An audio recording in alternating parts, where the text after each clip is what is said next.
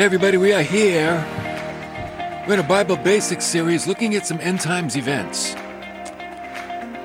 And we arrive at a time in the Great Tribulation when judgments are being poured out. Oh, yeah. You don't want to be there being, during that time, and if you're a Christian, don't worry. You won't be there.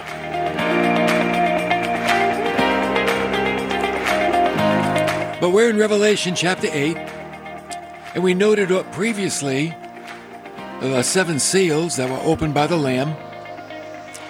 And the last seal brought seven angels, each with a trumpet.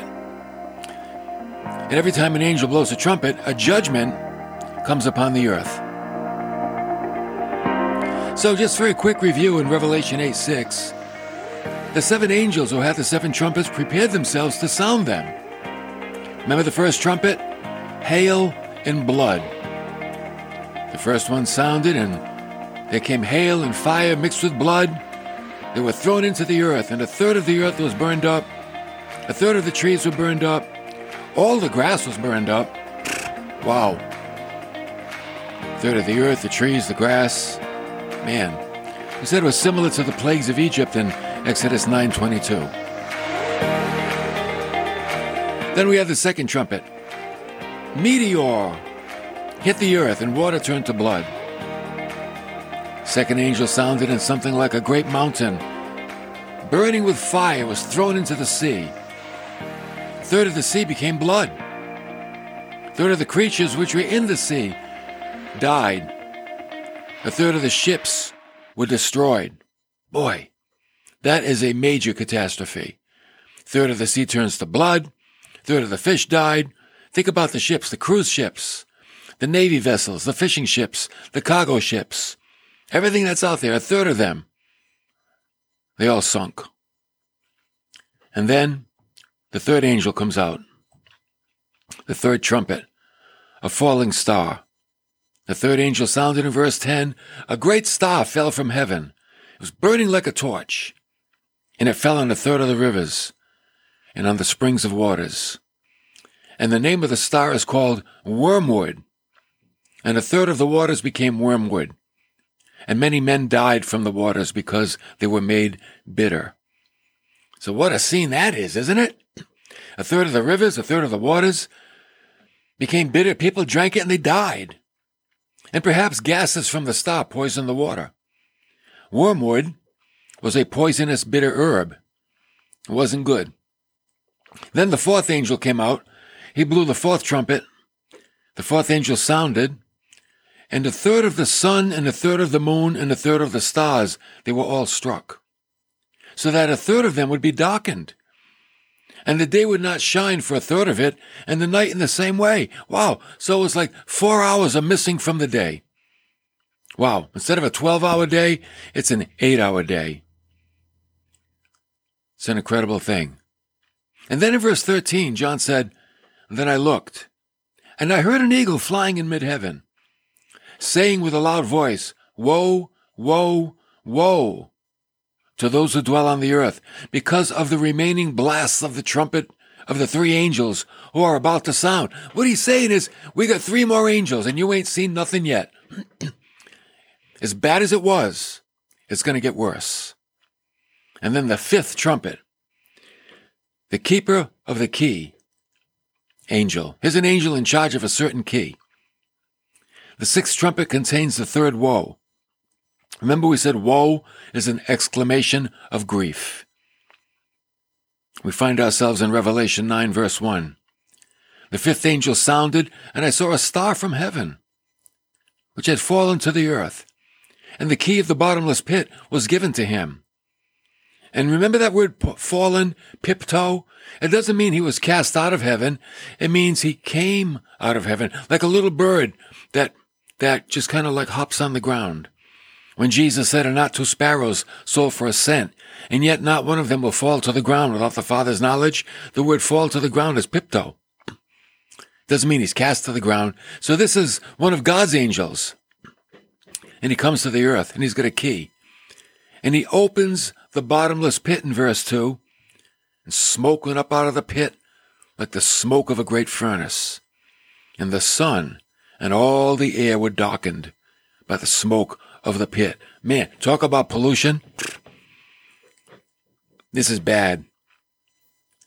And then this angel shows up a second time in Revelation 20 where he binds Satan and he throws him into that pit for a thousand years during the millennial kingdom.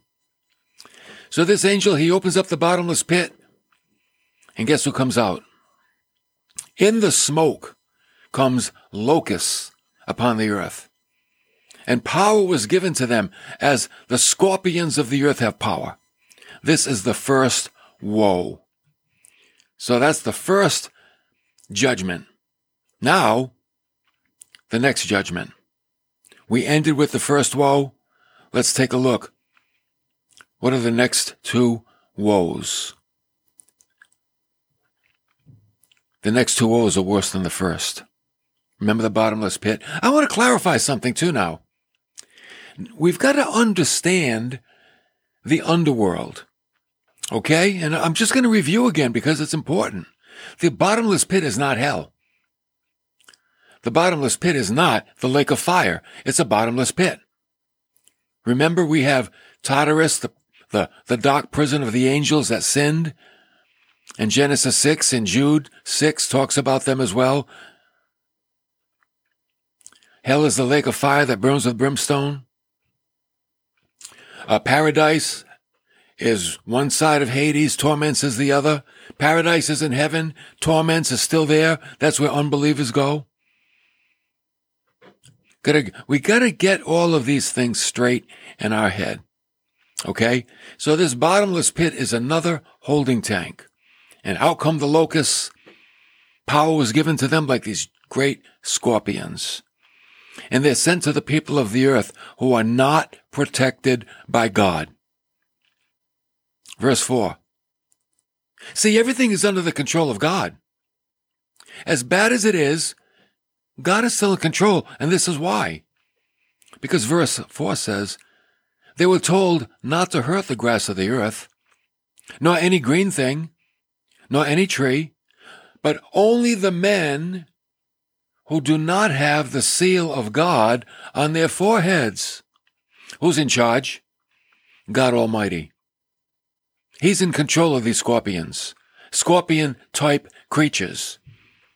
And he's saying, listen, you don't touch the people of God. The 144,000, you don't touch them. They're protected. But you can go after those that have the seal of Satan. They got the mark of the beast.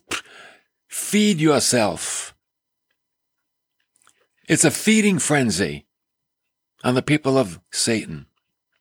See, when people live for the devil, they think, oh yeah, man, this is good. It's not good.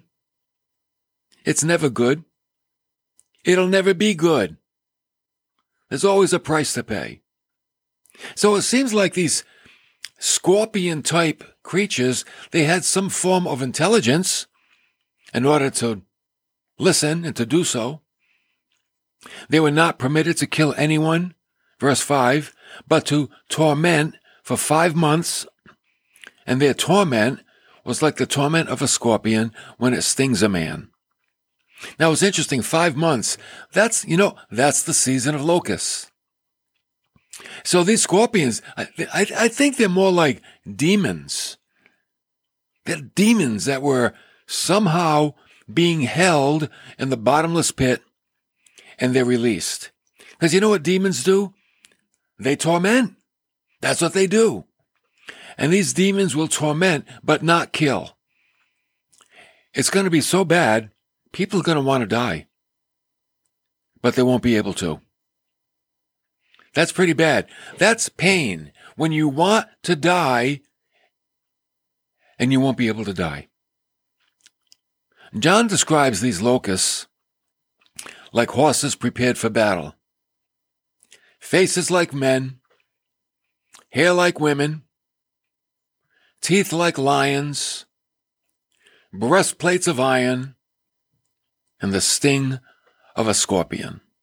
Man, I mean, I don't know what demons look like, but I'll tell you what. John is describing something. Maybe it looks like a war machine to make war with these people of the earth. But what we know is if it came out of the bottomless, bottomless pit, it's no good. And God's people are protected. I love that. I love the fact that even in the tribulation where God's people will be, they will be protected from these things. No weapon formed against them will prosper. I like that. Verse 11, Revelation 9. Their king. They have a king. They have a leader. His name means destroyer. He's the angel of the abyss. Think about this. As God sent his destroying angel over Egypt at the Passover, so now Satan has an angel of death, perhaps a high ranking demon. This is the first woe. So even though the demons are under Satan, everything's under God. Okay? Don't forget that. Everything is under God because God is almighty. God is all powerful. And God allows things to happen because he has a plan and he has a purpose. And don't you worry, in the end, he'll be glorified. Oh, yes, he will. So that's the first woe. Demonic attack upon the earth, but not affecting the people of God. So John said in verse 12, the first woe is past. Behold, two woes are still coming after these things. Two more. Then we have the sixth trumpet, the second woe. And you know what that one is? Another war. Another one. In verse 13, then the sixth angel sounded, and I heard a voice from the four horns of the golden altar, which is before God. This is so cool. This is incredible. The altar of sacrifice, right? And one saying to the sixth angel who had the trumpet, Release the four angels who are bound at the great river Euphrates. Now these angels were prepared for this hour, for this month, and for this day. Now was it by God or the devil? I don't know. But they released an army of 200 million for the destruction of one third of men. Another third of mankind was killed. So originally, one third of men died. And now what's left, one third of that population dies. Those who did not die in the war, they still did not repent of their evil, their idolatry, and their immorality. You know, I'm like sometimes, what does it take people to repent? Remember when Katrina hit New Orleans with the Great Flood? And it wiped out basically downtown New Orleans. Now the Mardi Gras were just were ended at that point. But you know, the Mardi Gras, right? This is just my own personal, limited observation because I've never been there and I have no intention of going. But the Mardi Gras is a really, to me, an unrestrained activity. It just seems like, uh, you know, alcohol abuse, maybe drug abuse, I don't know, sexuality, immorality. It just seems to have its way. And when Katrina hit and, and destroyed the place for a while, flooded the place out, the things people were saying were, we're coming back. We're coming back and we're bringing back the Mardi Gras. You know, no one saw it as, you know what? Maybe God is trying to show us that this is not the right way to live.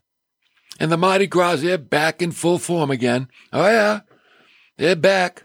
And I wonder if, if that's a sign of like what's going to happen, happen in the tribulation. As bad as it's going to get, people are still not going to repent. They're going to be, like, oh, no, man, you can't stop us. Ain't no stopping us now. We're going to live the way we want, and nobody is going to stop us. Then we have an interval. The angel told of the two witnesses that will preach to the people of the earth. Elijah, who never died. Remember him? He called down fire from heaven. He also shut up the heavens from rain. He had some power, that guy. Oh, yes, he did. And then Moses. Moses brought the plagues upon Egypt. So I believe that Moses and Elijah are the two witnesses that are going to come back in the Great Tribulation. And here's another reason. Both of them appeared at the Mount of Transfiguration. Remember when Jesus went up on that mount and took Peter, James, and John? And his garments were glowing bright white like he was in his glory. And Moses and Elijah appeared and ministered to him. And Peter jumped up and said, Oh, let's camp out. This is great. Let's stay here. Let's build a tent for Moses, a tent for Elijah, and a tent for Jesus. And then boom, they disappeared. And God the Father said, This is my son. Listen to him. So I don't know. I think there's a, a good reason that Moses and Elijah might be the two that come back and they'll preach for three and a half years. And then they'll be killed. They'll die again. And the people will exchange gifts in celebration of their death. It'll be like a new kind of Christmas. See, we exchange gifts in honor of the birth of Christ. They're going to exchange gifts in honor of the death of the two witnesses. Moses, the, they'll be separate, they'll be celebrating. Those guys are finally dead. What a pain they were. Listening to that message, repent. Jesus is King of Kings and Lord of Lords. We don't want to hear that. They're gone now. Let's celebrate. And they buy presents and they have Black Friday and they give gifts. and their bodies will lie in the street for three days. The bodies are just going to lie there. People will be gazing at them. And then you know what's going to happen? They're going to come back to life. I'm like, what? They're coming back to life and they'll ascend into heaven. I love it when God's in control and he does stuff to amaze people. And then a great earthquake will occur. And it'll destroy a tenth part of Jerusalem. Wow. Earthquakes, tough. how do you escape an earthquake? I don't think you can. You can't go in a building. You can't go outside a building. Uh, wh- where do you go? It's like everybody's a victim to an earthquake. All you can go is like in a hot air balloon, maybe. Float above it somehow. And then we have the seventh trumpet, the third woe. The announcement that Christ would now take his kingdom. And this is now the pouring out of the seven vials or bowls of judgment. Man, we had seven seals, seven trumpets. Now we've got seven bowls of judgment. The first bowl is going to be boils, representative of the sixth plague in Egypt. Revelation 16:1 Then I heard a loud voice from the temple saying to the seven angels, Go and pour out on the earth the seven bowls of the wrath of God. So the first angel went, poured out his bowl on the earth, and it became a loathsome and malignant sore on the people who had the mark of the beast and who worship his image. So they break out in boils. The second bowl, the sea became blood. The third bowl, rivers and springs became blood. The fourth bowl, the sun was scorched, or the sun scorched the earth with fire. And you know what happened? The people, instead of repenting again, they blasphemed God. They cursed God. Man, you, you, you, know the Satan followers that when things go against them, they curse God. Isn't it interesting how the atheists will blame God for things that go wrong in their life, but yet they don't acknowledge God any other time? I'm like, what's wrong with that picture? How come you don't believe in God, but yet when things go wrong, you blame him? You blame him for all the ills of the world, of the world, and yet you don't believe in him. That's insanity. Then the fifth bowl. Darkness, just like the ninth plague in Egypt, remember? Darkness was over all the land. The fifth bowl is poured out.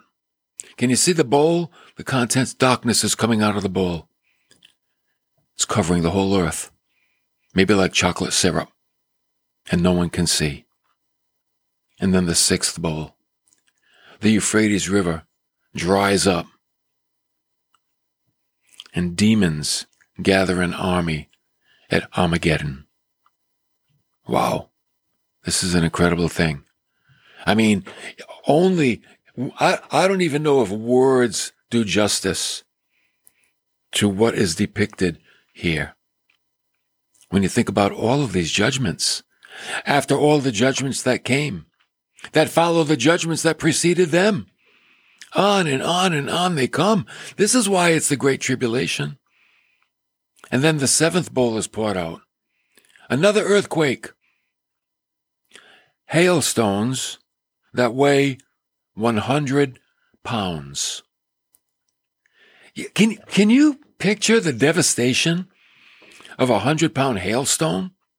Sometimes we have hailstones and they come down the size of baseballs. We've seen them on the news, right? And the damage they cause, destroying crops and denting cars and things like that. And that's a baseball. What does that weigh? A pound? I don't know. 100 pound hail. That's going to be like nuclear bombs. What can withstand?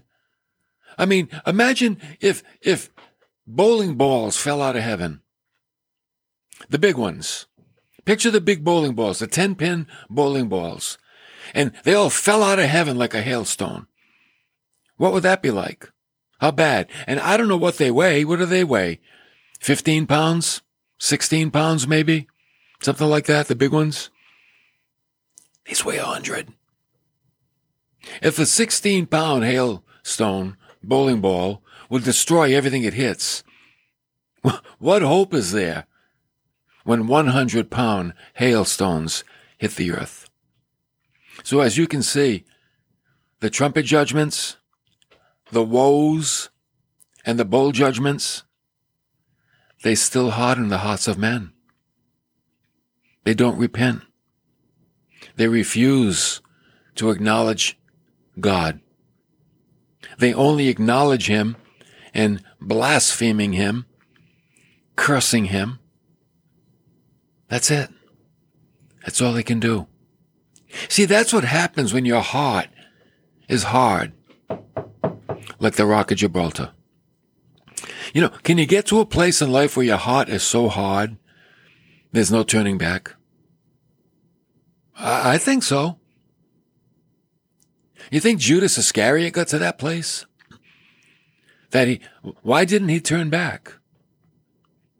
Guilt consumed him. There's no turning back. I think Judas is a good example. And now we've got, in the Great Tribulation, the rest of the population. There are those that, yes, accept Christ, thankfully.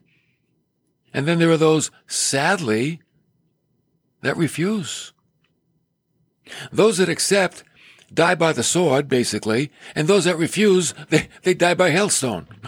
Death by hailstone. So, better to die because you're faithful and believing in Christ than die because you rejected Christ. That doesn't make any sense. Uh, these people, they're not too smart. They're not too smart because they, they just continue to go through the judgments and they suffer the consequences. Well, that's enough on the judgments. Next time we're together, we're going to talk about something more positive. We're all done talking about what's going on down here on planet Earth during the tribulation. But next time we're going to talk about, oh, what's going on in heaven during the tribulation. What do you think's going on in heaven? I think there's a couple of things going on. Number one, we've got the Bema Seat judgment. It's where all church age Christians go, and they stand at the Bema Seat, called the judgment seat of Christ, and they get their rewards. Gold, silver, precious gems, wood, hay, and straw. So the believers are at the Bema Seat in heaven for seven years, and the unbelievers, the rejectors, they're in the tribulation for seven years. And then at the end of the judgment seat of Christ, we have what's called the marriage of the Lamb. The Father's going to say to the Son, Son, here's your bride. And he's going to present the church And Jesus is going to say, Thank you, Father. She's beautiful. And Jesus will take us as his bride, speaking of the most intimate relationship that we can have with Christ. And then after the marriage of the Lamb, that's when we have what is called the second coming. The second coming of Christ. That's why you've got to understand eschatology. That's why there is a rapture. Because we go up to meet Christ and we're married to Christ. We're presented to Him. We get our rewards. We get our linen robes, which is the righteous acts of the saints. And then we come back. The Bible says on white horses and the second coming of Christ. And Jesus, through the baptism of fire, eradicates the earth of all unbelievers. They're gone. And he establishes his kingdom the millennial kingdom, the thousand year reign of Christ.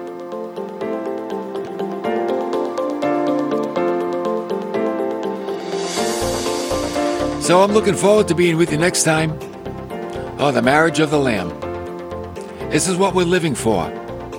Just like when a young lady's engaged, right? What's on her mind? The wedding day. As a Christian, you're engaged to Christ, and the Holy Spirit is the pledge of God. The Holy Spirit in you is like the diamond engagement ring. And we should be living our lives in such a way that we are anticipating being presented to Christ as his bride. Live that way. Live your life. Be faithful. Be pure. That's what you would want your engaged spouse to be during the engagement, right? Faithful and pure. That's what Christ would want us to be as well faithful and pure for Him. Living our lives focused on the marriage of the Lamb.